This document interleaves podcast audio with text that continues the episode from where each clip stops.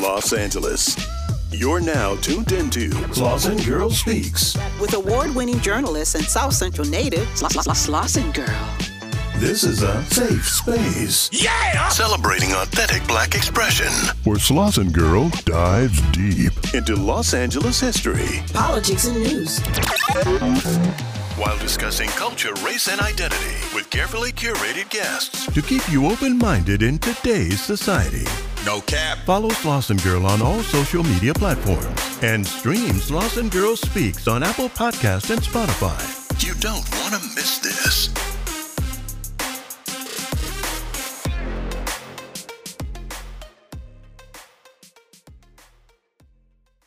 Agent Sonny Jones. If you need a home, call Sonny Jones. She can help you buy or sell your home. A luxury or income property. Agent Sunny is the one that you want to see. Hi, I'm Sunny Jones, your community real estate partner. Real estate ownership is key to building generational wealth, and it matters who you work with. Whether you're buying or selling, I am here to help you win. Let's chat. You can find me at agentsonnyjones.com, Facebook, and Instagram, or by text 323 793 7651.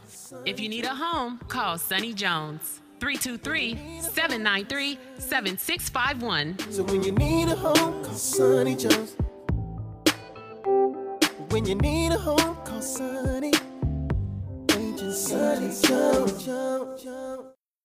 I wanted to have this conversation with Freeway Rick today um, because I have been seeing a lot of promotions for Snowfall. You know, it's a really popular show. And um, it kind of got me thinking in terms of, you know, with the popularity of the show, there's other kind of issues that we don't really discuss in terms of like the uh, impact that the um, crack cocaine epidemic has had on South Central. In addition, you know, those who have been affected, such as some of the youth, um, basically the offspring of those who were brought up in the crack epidemic, how we kind of carry that um, stigma of like, you know, being crack babies and things like that. And so it just kind of got me thinking, like, you know, we carry the burden, but we we're celebrating shows like Snowfall. So for you, you know, with Snowfall basically being, you know, your your life story basically. Um, do you feel like images like drug kingpins do the do these images hurt or like help black communities? It's according to the way the story's told. Right. Um, I- I believe the way Hollywood portrays uh, black drug dealers, it hurts. Okay. Um, it's sad that they can't give the kids the truth.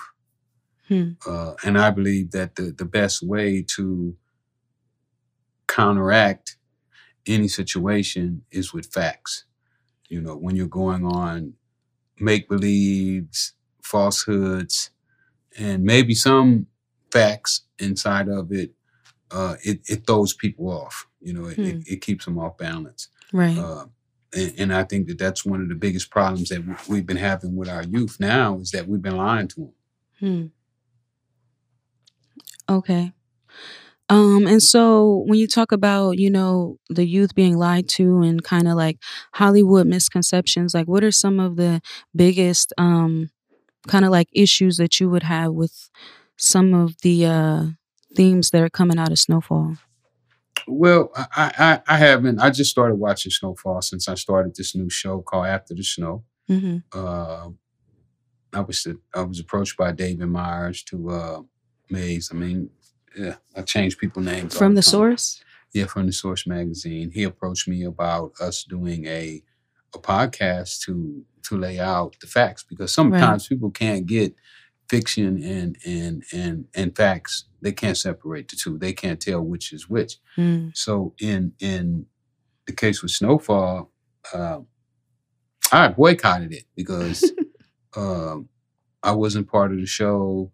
Uh, John Singleton, I thought was a friend, you know, uh, was going to be a partner.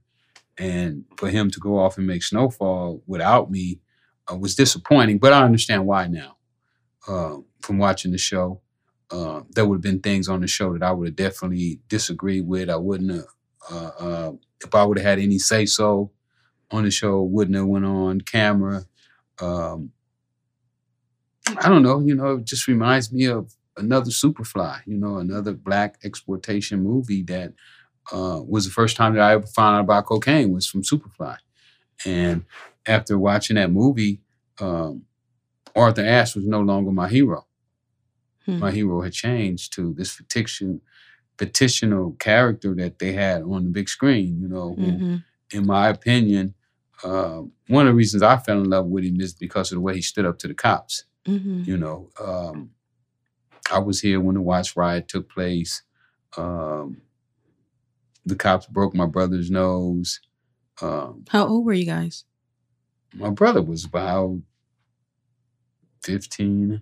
You know, I probably was about six, seven. Mm. And I was young, you know. If, if I would have been older, I probably would have been with him. Mm-hmm. You know, he was marching with the US, um, which was another organization similar to the Black Panthers. Mm-hmm. Um, and I probably would have been with him, mm-hmm. you know, if I was old enough. So uh, it, it kind of put a, a, bad taste in my mouth about the cops.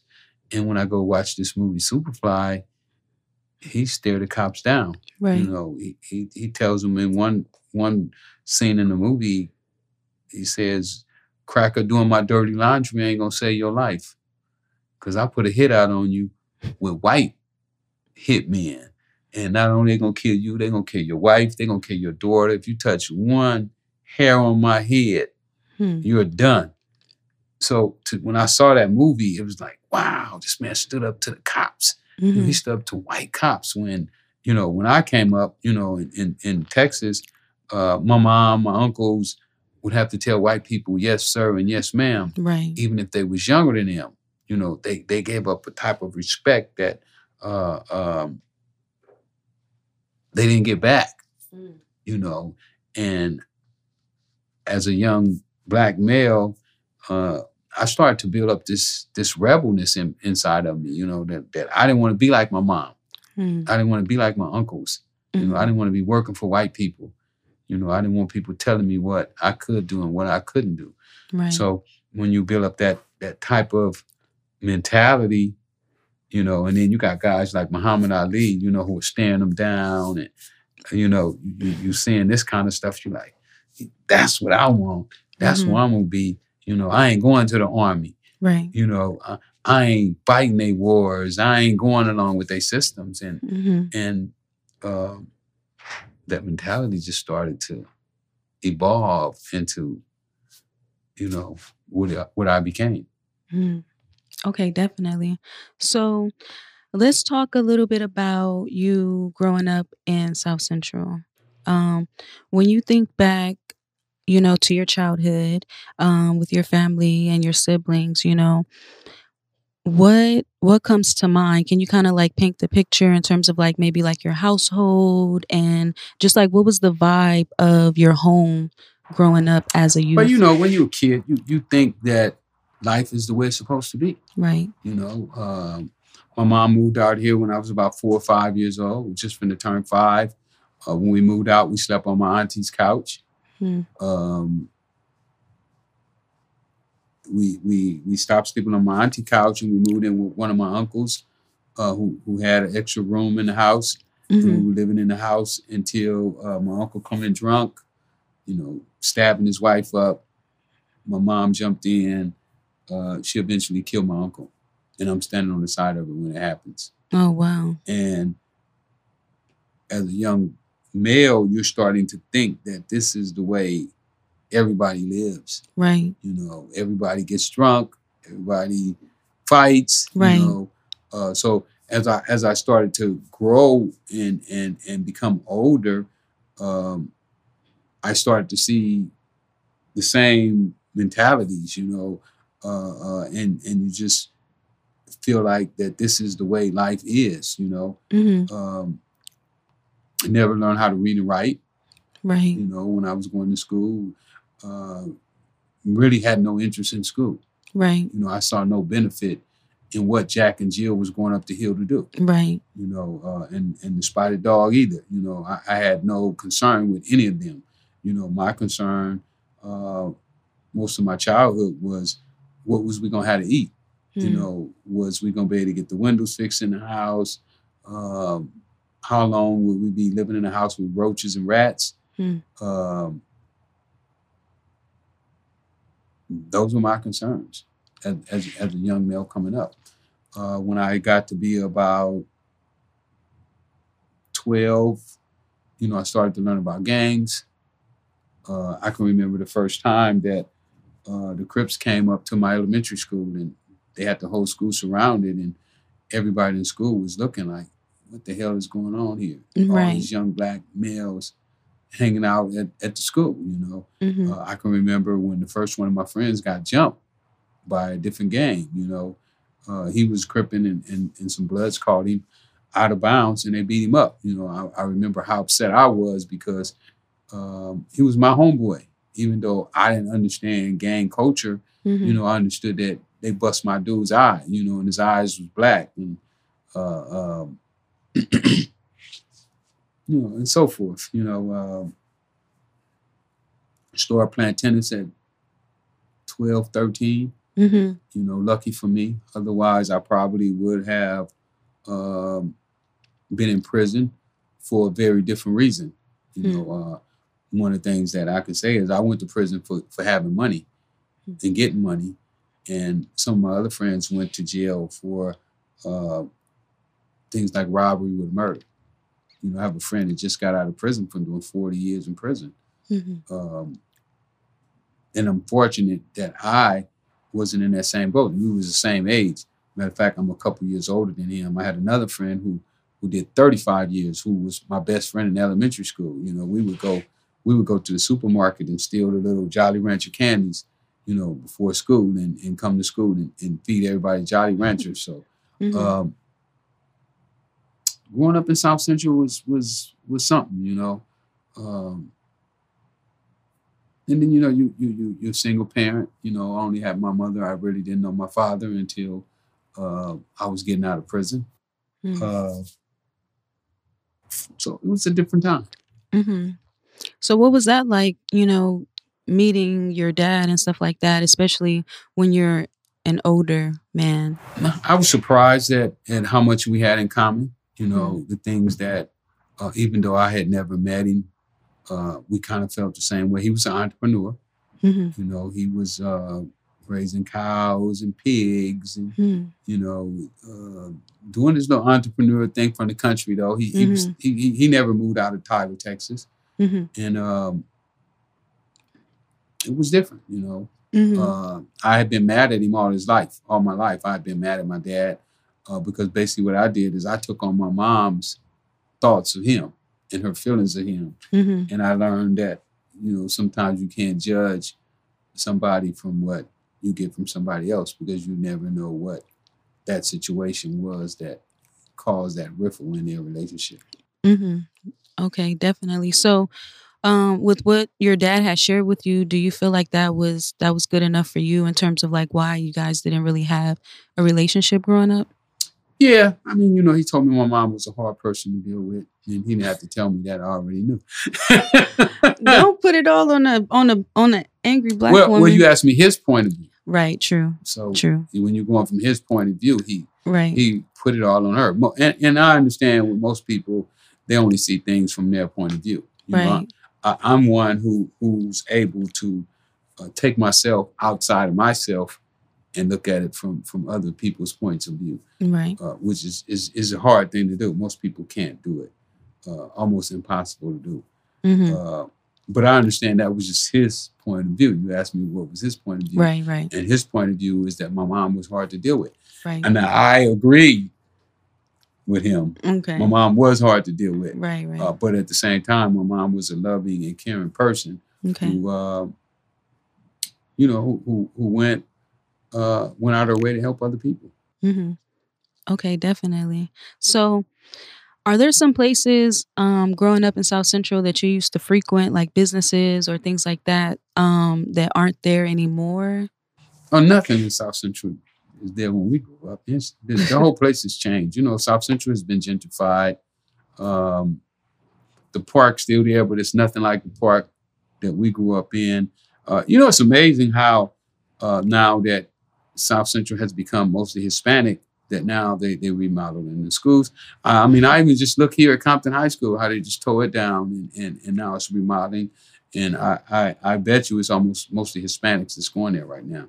So it's amazing how uh, um, they feel that it's time to put money into it.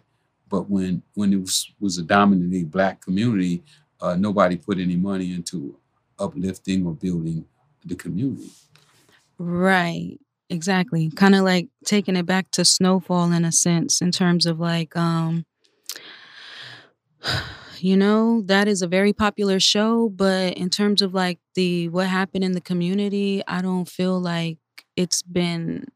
I mean, well, now you know that with the gentrification and everything, but before it wasn't really a push or a, like an urgency. I feel like to to fix what had happened with the crack epidemic epidemic and things like that.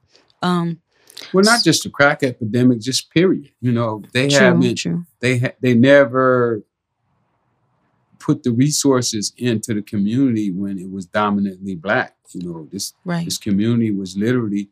Uh, you know, one of my one of my uh, tennis coaches told me one time that, you know, when, when I went to, when I was in prison, he was like, "How can they say they're going to rehabilitate you when you've never been habilitated?" You know, black people, we've never been habilitated from slavery. You know, we're only a couple generations from from slavery. You know, uh, Right. my grandfather was a sharecropper, so more than likely his dad or his mom probably was slaves. So when you look at the whole scenario, um, black people have been under some pressure that has never been dealt with, and uh, that's why I, I don't necessarily. I mean, we we have to take some responsibility, but then we also have to be considerate of what has happened to us as as black people.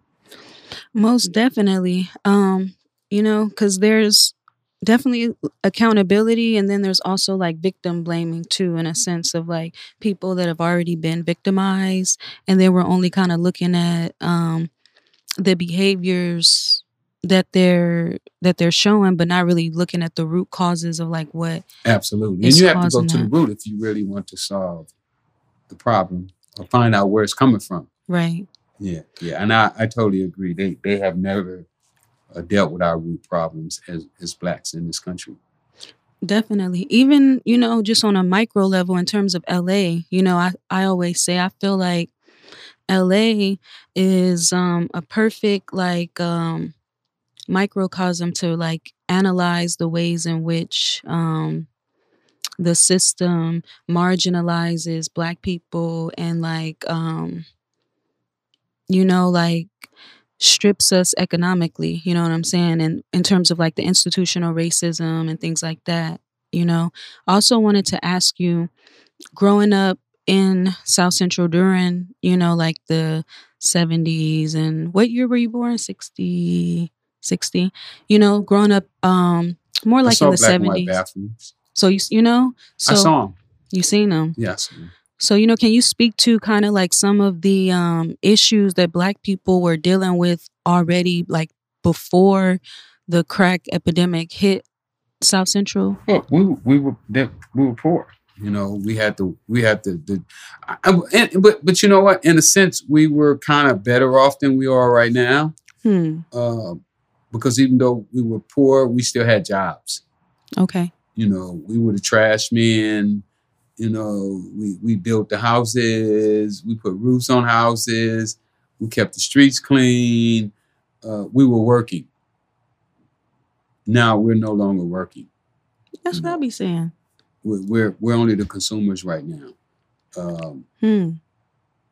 and, and I think that it's important that that we go back to work. You know, Yeah. because if you don't, you know, you know, there's a saying, uh, "I don't want nobody using me." And well, I switched that up to where I don't want nobody misusing me because if nobody uses me, then I can't get any money. Mm. So I have to be uh, usable and I have to have some value to me. right. So uh, we as black people have to create value within ourselves. But you know, so so often we we we get comfortable with you know what's what it is today. You know, hmm uh, you know we got Jay Z, we got Fifty Cent, we got the Big Meech Story, we got Snowfall, we got Power. Mm-hmm. So when when you have those, you know, the Oprah Winfrey's, then you get a sense of, are we doing all right, you know. And me being out on the streets every day, uh, I don't feel that we've been doing all right. I think that we are hurting. Uh, uh, I think that we need help. I think that we need treatment. Um, and, and crack cocaine and heroin and other drugs that people use to fill those empty voids Mhm. are just um, substitutes for the, the, the real problem, uh, which is the lack of us being productive and being able to uh, sustain ourselves and take care of families. Yeah, definitely. Most definitely. Um so working, how do you when how do you envision black people getting back to work in LA? uh, they got to stop working for money. Because if if you only work for money, money, and then you don't you don't really know your value. You know, if you don't really know your value, or, or nobody else knows your value, then you're going to be out of work. And you know, so many people saying, "Oh, if I can't get this much an hour, then I just I just won't go to work." Right. And uh, what I do different than most people is uh, I find pleasure in just working hmm you know, knowing that if I do a great job, then the money will come. Okay.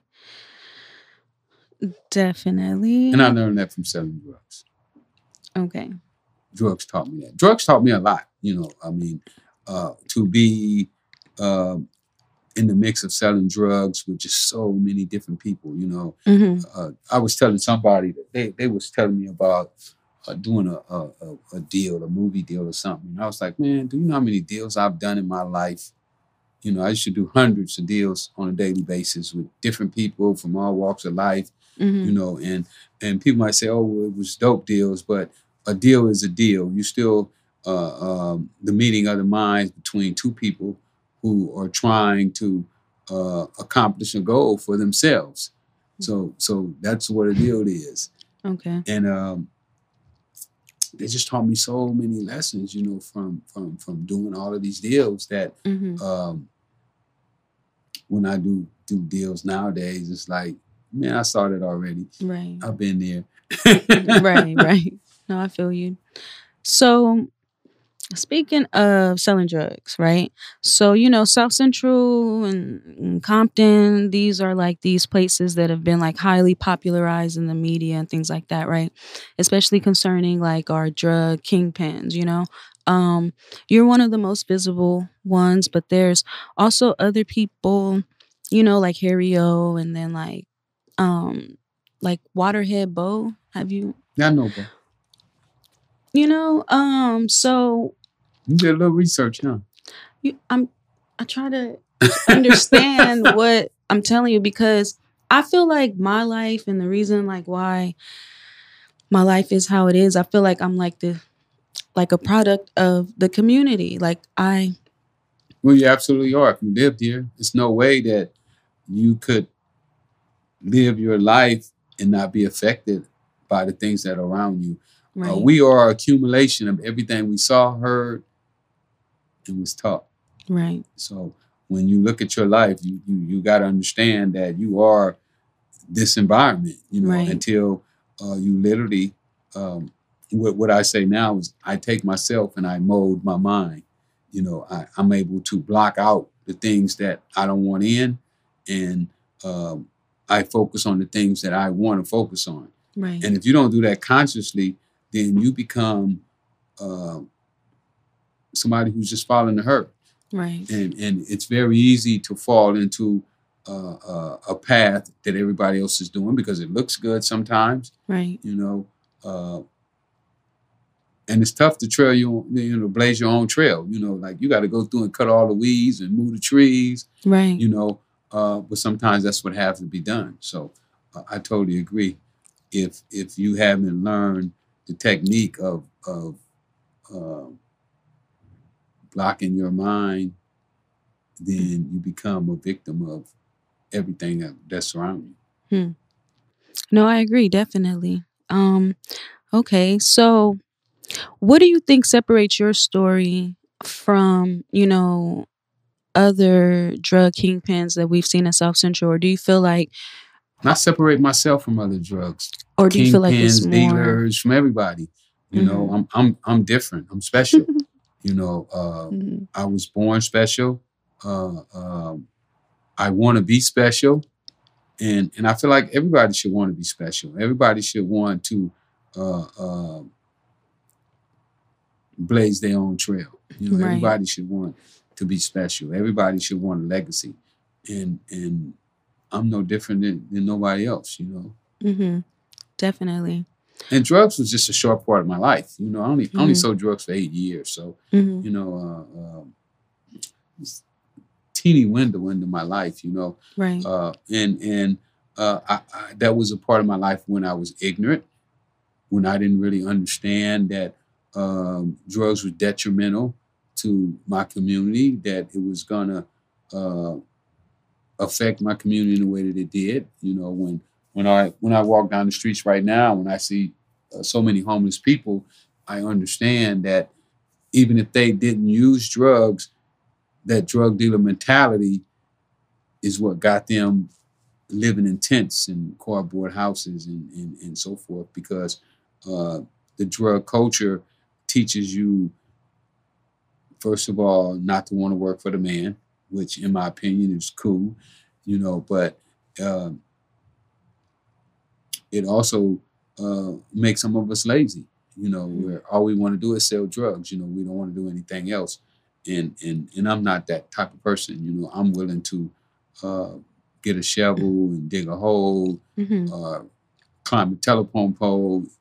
Uh, even if I'm scared of heights, you know, I'm still willing to uh, um, tame those fears to uh, allow myself to move up the ladder. Mm-hmm. Okay, definitely. Do you ever feel any sense of guilt for the small No eight guilt. years? No guilt, only lessons. We did discuss that. No Yeah. guilt, only lessons. Only we did lessons. discuss that. I mean, if if if you start looking back in the past, mm-hmm. then that's when you start to live. You know, uh, you know, I have a joke that I tell people: I can't remember what happened yesterday, but I can see what's going to happen next week, which gives me an advantage. Uh, and I'm always looking for advantages. You know, I'm not looking for uh, faults that I had two weeks ago. Because if I find out I made a mistake, then what I do tomorrow is I make sure that I don't do that same thing again. Mm. Okay, definitely. So you mentioned legacy. Um, what do you want your legacy to be? Mm, I don't know. You know, I want to go down in history with with the likes of Muhammad Ali and Hmm. Malcolm X and Martin Luther King, uh, Marcus Garvey. You know, um, it's funny how I didn't even know about these guys. You know, some of them until I went to prison. But Mm-hmm. uh, once I went to prison and I read the books and and I was like, oh, we got black people to do this. Mm-hmm. Well, I want to be like that. You know. Mhm. Um, and, and that's how I build my strategies right now, you know, from some of those books that I read. You know, I, I went to prison. I was totally illiterate, had never read a book before I left prison. I read over 300 books. Uh, I read the newspaper every day. Um, so I educated myself. You know, uh, guys used to tell me in prison stuff like, if you could mix the books and the street together, you'd be unstoppable. And now I understand what they were saying mm-hmm. uh, I'm also open minded. I'm very I'm a very open minded person. You know, I'm willing to hear other people's opinion. Um, I develop a sense of listening. Mm-hmm. You know, most people can't listen Right. because while they hear somebody else talking, they have already made up their mind what they're going to say. You know, before the person finishes. Right. And I try to listen attentively to get an understanding of what you're trying to tell me Mm-hmm. so that I don't miss what you're saying. Mm-hmm. because you know everybody knows something, and uh, you can learn something from even a dummy. Definitely. Okay, well, I would just like to say something to, you know, be um just transparent. So, you know, like of course the drug dealers didn't, you know, like um you know, Smokey from Friday, you know, didn't put put it to your lips and make you smoke it, you feel me? So it's like I understand that the drug dealers aren't directly responsible for my family's turmoil, you know what I'm saying? Um but the whole like crack baby epidemic thing has been just like a constant theme in my life and it's like it's something that I can't really like um What's the crack baby? That part. You t- well, okay. So basically, this is how it was told to me. Um, my dad had to come get me out of the system or whatever because my birth mom, for whatever reason, couldn't stop smoking crack while she was pregnant or whatever, and said I almost died. All all kind of other stuff. This is what they tell me. I'm not capping. You know. And they um, took me from her, and I was put in foster care. And this lady nursed me back to health, or you know, and she wanted to adopt me. So then they contacted my dad. I don't know why they didn't contact him from the get go, but they was like, "Oh, do you want to give up your parental rights?" So my dad, you know, I guess he was like, you know, trying to be a responsible male person. You feel me? I respect my dad always for this. You feel me? But when I look back on it, I'd be like, damn, you had no plans for my future at all. You feel me? Like, um, you know, I, I could have had a whole different life. But I, you know, I accept and I understand what God probably wanted to show me, right?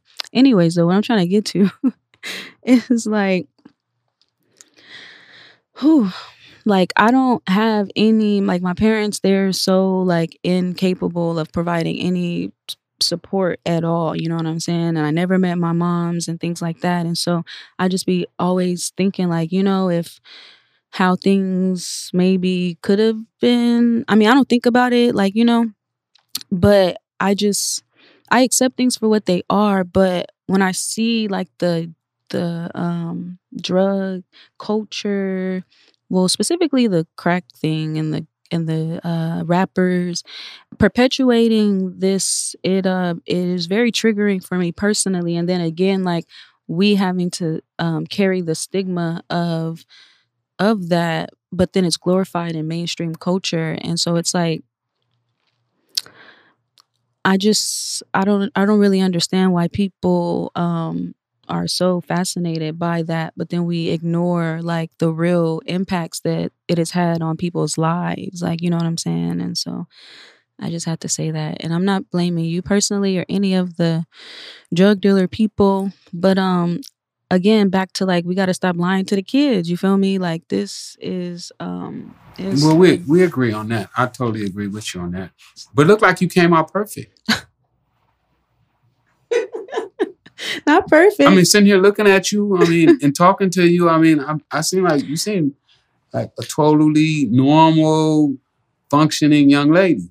I mean, maybe there's something under the that I don't it's see. the parent it's the lack of uh parental support and being like disconnected from any uh, but I don't think that was cracked though, it could have because I had the been. same problems. I didn't have nobody to teach me. Hmm, My dad wasn't there. right My mom didn't know how to how to raise. She she thought going to work, being a janitor, was the way to take care of your kids. You know, uh, so it, it wasn't necessary. I mean, the crack played a, a part, but it's not just crack that that that causes the problems that we're having in the black community. Mm-hmm. Crack is only a a, a, a filler, something that they. See, your mom had problems. my dad She- too She had things that she was probably couldn't deal with. their parents got killed like my dad's dad got killed when he was like 12 you know and he was over there in the Hoover somewhere so next thing i know i mean i wasn't born but i guess you know they over there doing pcp and all kind of shit over there in the Hoovers you know and so and then my mom So it's just drugs. It's just and the but fillers but it's not necessarily the drugs though. it's what they're See, dealing it's with a certain person that can get addicted to drugs. It's, it's certain people that can get addicted to cigarettes. Why do people have to be intoxicated? Because they can't deal with what's going on in their lives. Right. They need something to to take that everyday struggle away from them instead of saying, you know what, this is my struggle and I'm going to enjoy my struggle. When I was in prison, the way I dealt with prison is I said, you know what, this is where I'm supposed to be. So I have to take this and I have to enjoy it. And I have to make the best of it. Right. Every single moment that I have on this precious earth that I'm living on, no matter what situation I'm in, I got to enjoy it. Because this is mine. Right. And, and I think that when people in general start to look at their lives in that sense, um, they'll feel more fulfilled and they can accomplish the goals that they want to accomplish. Now, Mhm. Say for instance, if I was you and and and my mom, my dad didn't give me anything. So now I know what they didn't give me. So I start to get that to myself hmm. That part. to fulfill my own bucket. I don't need nobody else to fill my bucket. I can fill my own bucket because now I'm a conscious, thinking human being that is in total control of myself. And then once I control myself, I can start to control my environment. So often we feel as if we're helpless beings, that we have absolutely no power. When we do have power, but we don't exercise our power because we're so busy looking at what didn't happen for us or didn't come our way instead hmm. of thinking of, oh, well, I got this right here. I'm going to take this here and I'm going to make this what I need to push me to the next level. Okay, definitely. I accept that. For sure. Um, And that's just my philosophy. You know, uh, um, may not work for everybody. right. You know, my man said uh, there's two people, one who say I can't and one who say I can. And you know what he said about the two? What? They're both right. Hmm. So I'm gonna be the one who say I can. I can overcome drugs. I can overcome my lack of parental guidance, uh, my lack of being able to read and write. You know, I'm doing things right now that uh, marvel me. You know, I, I would have never thought that I could do some of the things. Never thought that I would be sitting in front of a camera. I used to, you might would have put a camera on me back in the days. I'd be like, man, bust that camera up. I don't want nobody taking no pictures of me, but now uh, I stay I stay in front of cameras and I stayed talking in front of audiences. I've been at universities that I, I, I couldn't have got into, and they and they paid me because that's what I wanted. So I think that once you accept, you know, that whatever your mom was or whatever your dad was has some bearance on you, but that doesn't dictate who you are or who you can become. Mm. Okay. So, can we talk a little bit about your tennis situation? You know, yeah, we can talk about tennis. um, where did you kind of pick pick that up, that interest? Manchester Elementary School was, uh, I mean, Manchester Ele- Manchester Park was Okay. the first place that I ever found out about tennis. Uh, we had turned the tennis courts into a, a roly derby ring. So all the Hmm. kids in the neighborhood, we would go and put our skates on, and we would, because you know, tennis courts was really smooth. Right. and we'd just be skating around the courts. And one day, this uh, this black guy, he was black as tar, he walked up to the courts and he had all these balls and rackets, and he was like, "I bet you little bad kids can't hit the ball in that bat in that box. I'll give you a quarter." Mm-hmm. A quarter? What? So we all kicked our skates off and we started hitting balls, trying to hit them in the box. next thing you know, we was hitting balls at each other, and uh, we had a ball. Um, it didn't stick for me right then. You know, I didn't stick, uh, but a couple of my friends did. And uh, I came over to their house and they had brand new sweatsuits and tennis rackets and tennis shoes. I was like, man, where you get all that stuff from? He's like, man, we get this free for playing tennis. I was like, what? I'm gonna learn how to play tennis. so that's how I started. Okay. And um, how old were you? Did you About say again? 12, 13. About 12. You know, Okay. I, was- I was still young, a Mhm. little, a little too old to, well, not too old, but a little old for trying to be a professional player. Mm-hmm. but young enough to be, you know, a decent high school player and and, and a college player. hmm And so you wanted to go to college and things like that. I did because I, I, you know, I was living this this dream. Because my friends, who I told you, who started playing tennis 1st Mhm. they wound up going to major universities and Mm. you know one on the team and two on the team. So Mhm. I wanted to follow in their footsteps. Okay. Um, but the whole like reading and writing thing was still an issue for you, or Absolutely, I couldn't fill out the application. so you were basically failed by LAUSD. Were you going to school in Los Angeles Unified School yeah, District? you could say that. My LAUSD, my mom, you know, my tennis coaches, they all, um, they all missed it. You know, and and you know, when I look back at my life, and I say, not only did they fail me, but they failed society because what could I have become had you know if I would have been able to read and and and then it was the right books to read too. You know, they, they didn't they didn't put me in front of the right books. You know, when I got to prison and I started to find out that there was books that would teach you how to get money, well, I fell in love with reading. I, I became an avid reader. Like I said, I read over 300 books. Some weeks I would read five books in one week, Mm-hmm. you know, according to what, what the situation was, you know, what I had going on. But Right. uh, yeah, I became an advocate reader. You know, that's why when people see all the stuff I'm doing now, they be like, they might think it's from selling drugs, but no, uh, Reading. I prepared myself when I came home from prison. Okay, definitely. This is not luck, not by accident.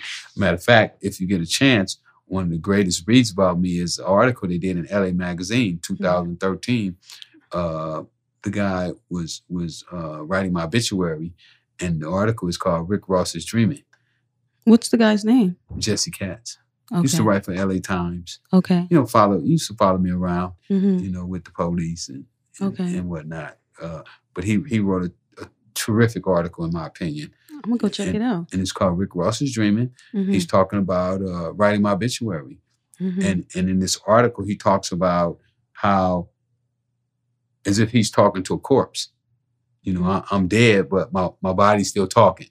You know, I'm still telling them about my plans. You know, you know stuff like, oh, I'll be telling politicians what to do. Uh, uh, I'll be uh, speaking at colleges. I'll have a book out. Uh, I'll be doing a documentary. I'll be doing a movie. I'll do mixtapes. Mhm. So um, when he heard me talking like that, he thought I had lost my mind because, uh, as he said in the article, I was 05555 0045 uh, prisoner with a life sentence without the possibility of parole. Usually, when the feds give you a life sentence, uh, only one percent of the people who get a life sentence from the feds get a, get a get a win their appeal. Mhm. So so my chances of getting out was really slim. Mm. Uh, but I never gave up hope, you know, and that's why I was able to continuously develop myself to uh, when I got out, you know, I've become the person who I'm who I am today, or who I'm developing to be today, because I'm still not him yet. You know, Okay. I ain't where I want to be yet. Okay. So I got a few more years to try to accomplish that goal. Okay.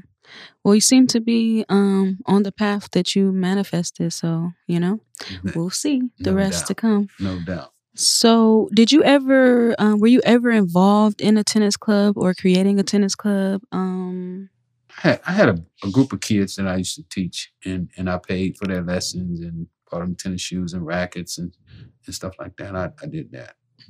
Okay, definitely. Um, did you ever cross paths with um, The Williams sisters. Right. Yeah. Yeah. I knew them when they were around. I met when I met the, the Williams sister. Serena was no, not Serena. Venus was twelve. Mm, uh, and I had a couple nephews that played was like t- same age as they were, um, and and they they were doing really well on the California circuit as well. So Venus and them used to play with them, and and when we would go to tournaments, we'd be the only blacks there. So you know we'd have a little bond with each other when we would talk and mhm, and um, and so forth. So yeah, mhm. met them a few times at tournaments. Okay, so you like met their dad and stuff like that. Yeah, I met their dad. hmm What did you think of like their dad and what he was trying to do with them? I we didn't think that um my opinion at the time was limited, you know. Uh but the tennis coach who who taught my kids who uh, taught their dad as well, uh he didn't think much of their their dad's ability to teach, and he also didn't like the way the girls' uh, form was as far as tennis went. at that time, at that time, the dad was their sole coach, and he didn't really know what he was doing, and and they hacked the ball. You know, they wasn't. Uh, they didn't have great form like they developed. Mhm. You know, when when people start seeing them on TV. Okay. What do you like? Do you have any thoughts in terms of like what helped propel them from like what you were saying initially to like what they will become? Well, their dad was determined. Determined. Yeah, he was determined, and he went out and found the people uh, to assist him in the things that he didn't have, Mm. Okay. which was brilliant. Being resourceful. Well, one of my techniques. Okay, that's important. Got to be resourceful, definitely. Absolutely, absolutely. So, um, did you open a, a youth center or try to open a youth center? I was trying to. I had I had bought an oak theater on Crenshaw and Adams, hmm and uh, What what I had saw, huh? Sorry, not to cut you off. What year was this? I think I must have bought that theater in '88. Mm-hmm. And my idea for the theater was to build a youth center where uh, we would do like performing our arts, uh, studio, uh, dance, track. I was going to have tennis, Mm. just everything where kids could be. And I wanted to build this gap because I, I had I had this connection with higher society of blacks Mm-hmm. that my friends didn't have. You know, money money buys you money buys you a lot. You know, money buys you knowledge, buys you respect, uh, Access. access. That's the word I was looking for. Mhm. And I wanted to share that access with people who didn't have the money that I had. So this Mhm. theater was going to be kind of like a bridge between the ghetto and the higher society blacks where they would feel comfortable with coming down. You know, I was going to make sure security was good so they would feel comfortable. You know, a lot of times, uh, wealthier blacks are afraid to come to our neighborhoods, you know, because it could be dangerous for them. You know, so um, the Shit is dangerous for us, so I, I feel you. yeah, but it would be really dangerous when they think you got some money and they think you don't care about them. You know, uh, they'll really they'll really take advantage of you. So Right. Okay, definitely. And so, um, what kind of happened with that space? And uh, when I went back to prison, I lost it. okay, Yeah, were any plans to kind of maybe bring that vision back to life, or any? I'm gonna do so many things this Mm. time around. Mhm. Uh, you know, last time I was a millionaire. This time I'll be a multi-billionaire. Okay. Well, I'm looking for some silent investors. I'm just throw that out there. But um, Why they gotta be silent? Cause I don't need you talking about uh, trying to tell me how to run my business. No, I'm just kidding. Respectfully, but um, silent investors are cool. A lot of people have silent investors all the time, right? Angel investors. That's what you call them. Angel investors. Yeah. Well, you know, sometimes you just take investors. True, but then you got to give up percentages and all that. It's fair. Yeah, but we're supposed to be all money in. Cut out the middleman. All right, P Nick. Um, so let's talk a little bit about. Um, first of all, let me check the time because I don't want to have you up in here forever. It's only it's five. Wait a minute. What time do we come here? Five o'clock. It's five fifty-five right now. Um, I say like maybe another fifteen minutes or so. How you feel about that? Then we'll do a few minutes, a few more minutes. You know, I eat once a day, so I ain't ate today. Oh, really? It's almost my meal time. Okay, yeah, definitely. go ahead. Are, we can do a few are you minutes. Muslim? Are you Huh? Muslim? Are you Muslim? Uh, according to who I'm with. Okay. When I'm with Farrakhan, I'm Muslim. Okay, definitely, definitely. When I'm with Bishop Noel Jones, I'm Christian. Okay. And who are we right now? I don't know what your religion is. I didn't ask you. Oh, you didn't. Okay. Black Jesus. Right now, we're doing a talk show. True, true, true. Very true. Um, okay, cool. So what I would like to uh kind of close out on, um, and then of course I want to well I want to close out with what we should be looking out for from you. I do want to close out on that, but I do want to touch on um like I want to touch on that meeting at Locke High School that um George Deutch guy, the CIA oh, the director. CIA director. Right. Just kind of like where you I were. I was in jail. You were in jail. I wasn't there. Right. How did you feel to kind of see that meeting take place? Uh, it was big. It gave me hope. You know, uh, I thought that knowing that the CIA played a hand in bringing crack cocaine to the community, that it may give um, us a break. You know, um,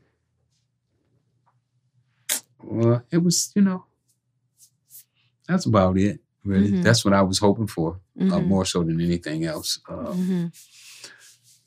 uh, I was glad that the community was standing up, you know, for for for something. Right.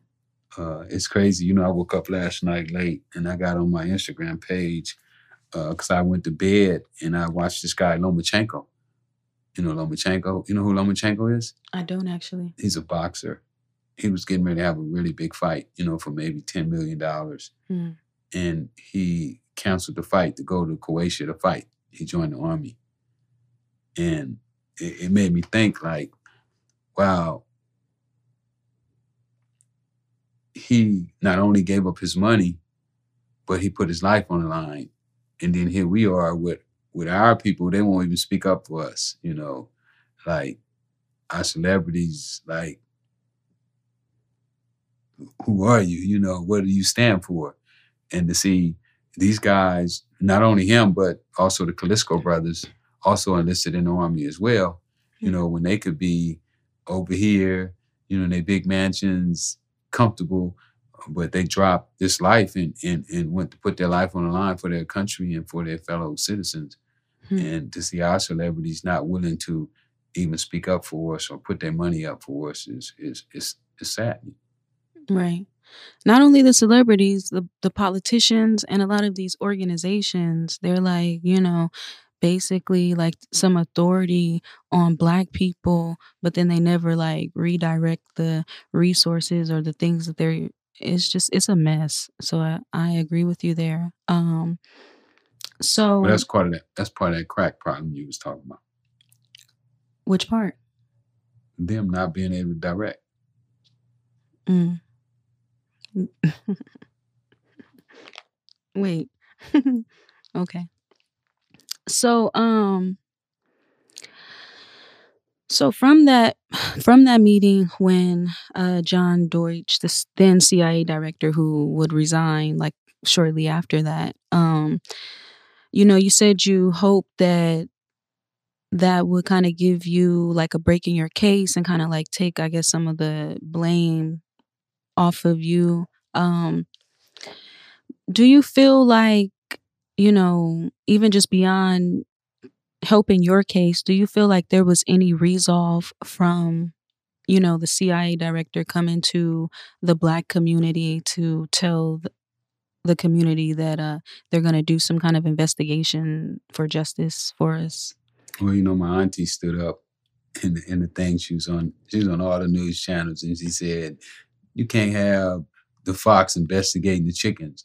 So, uh, you know, saying that is that when the CIA was investigating themselves uh, was was a joke. But they did admit that they the guys were selling drugs. So, I mean, I, I guess that was you know was a uh, a small victory.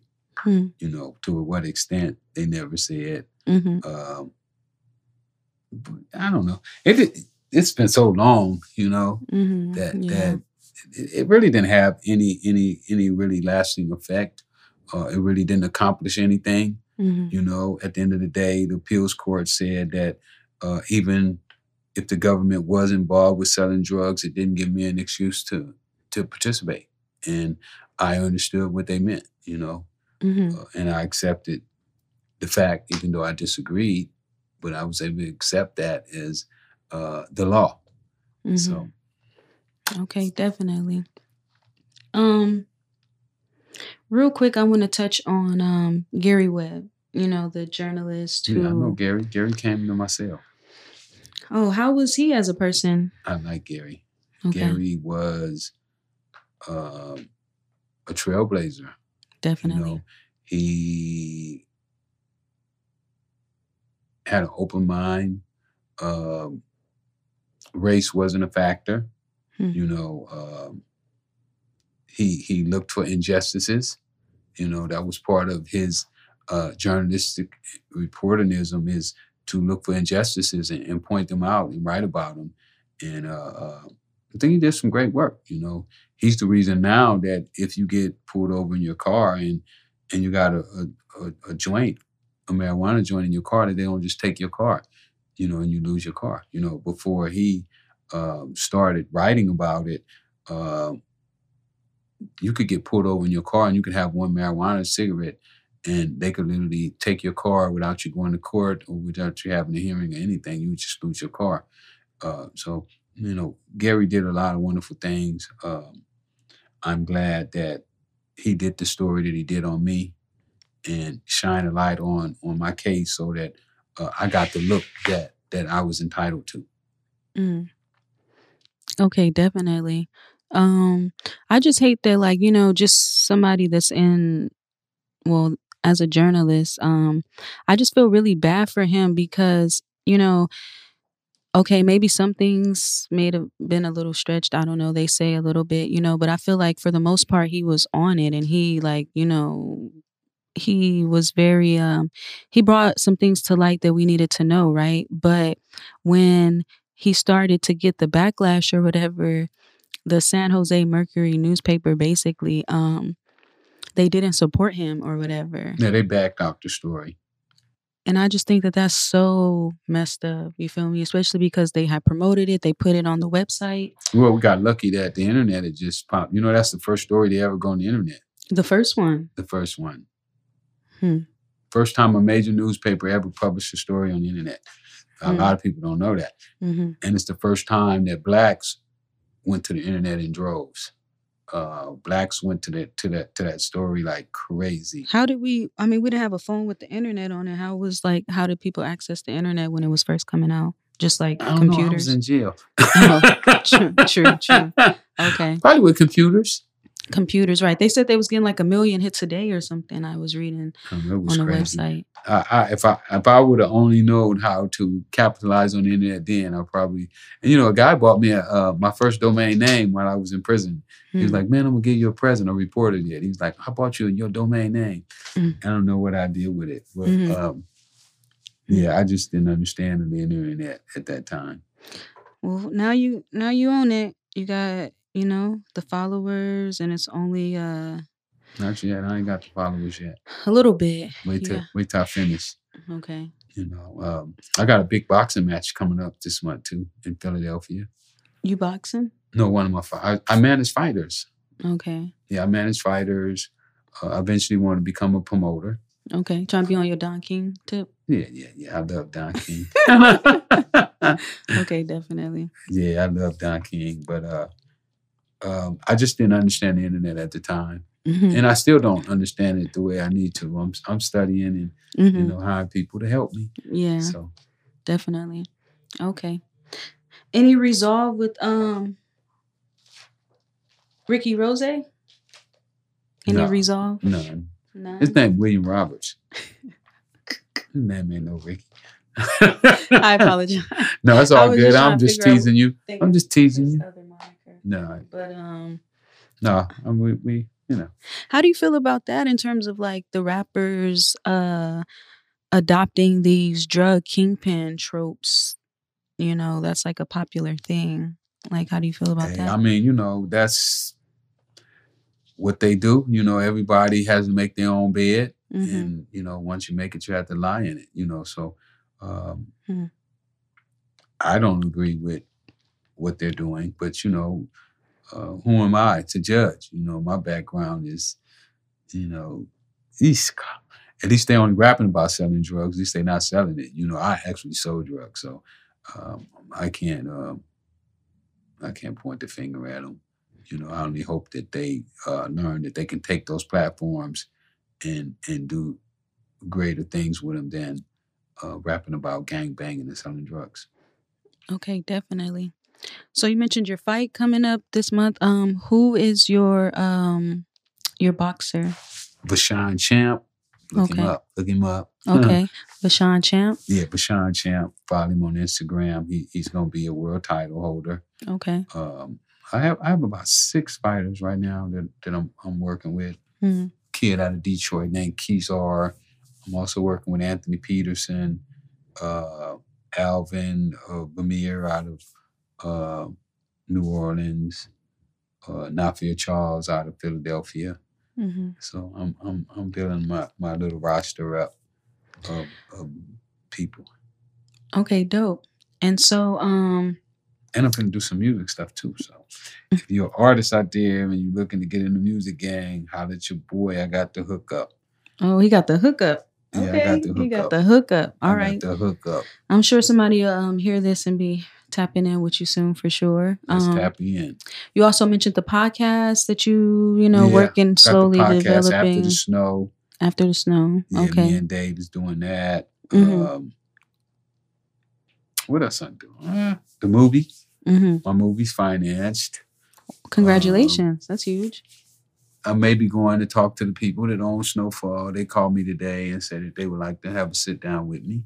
hmm So that's going to be interesting. Okay. Um, Tell them they need to be redirecting some of that money right back to South Central. yeah, Um, right. and not just not just these um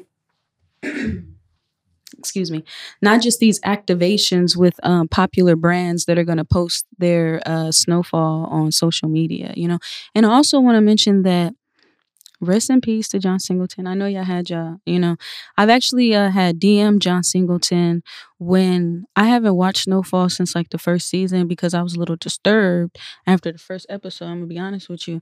And I DM'd John Singleton and you know we kind of talked and um basically I say these things about Snowfall um more like vocally now that he has he's resting in peace because I feel like we should be even more critical of the stories that and themes coming out of Snowfall since he's not here anymore you know what I'm saying? So it's kind of like who's directing the overall like you know where where that story is going you know? And so i just want us to um just think more about that and you know with snowfall being a really popular show that's a lot of revenue that they're receiving you feel me off the backs of our community destruction and i just think that's crazy but um yeah. So hopefully, you know, you guys could come up with some kind of resolve. You feel me? Like, you know, cut the check and get some redirecting of some resources. It's ridiculous. It would be cool, but I ain't looking for nothing from them.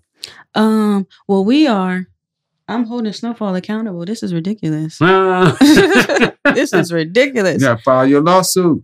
No, not a. I mean, I don't have no grounds for that, but it's just to say again, black people. Um, I again, rest in peace, John Singleton. I if he was around, I'd probably be a little bit more, you know, okay, whatever. Um, but who are these people that are overseeing Snowfall now? Um, don't re- know. um, We're going to find out. some white folks for sure, uh, you know. Well, they was saying overseeing it when John was there. So that's what I'm saying. It's like If you see something on TV, it's some white folks over it. Right. For uh, stories of oppression that have like marginalized people and um, disrupted like um, their economic proce- progress. Uh, you know, we, uh, I think that's more ignorance though than than than them oppressing us. Because if we get our minds right, they wouldn't be able to do that. they can't do it. Right. Yes. Okay. So make sure you follow um, at Freeway Rick Yes. On Yes. Instagram. on Instagram. Freeway Ricky Ross on Facebook. Uh, Freeway Rick on Twitter and Freeway Rick on TikTok. Definitely. And make sure you stay up to date. Uh, follow him so that you can stay tuned with all of his projects and make sure you support. And thanks again for your time. I really do appreciate it. Thank you. Definitely. Like this episode? Leave a review and stay up to date on new episodes by subscribing to Slauson Girl Speaks and follow Slauson Girl on Instagram, YouTube, and Facebook.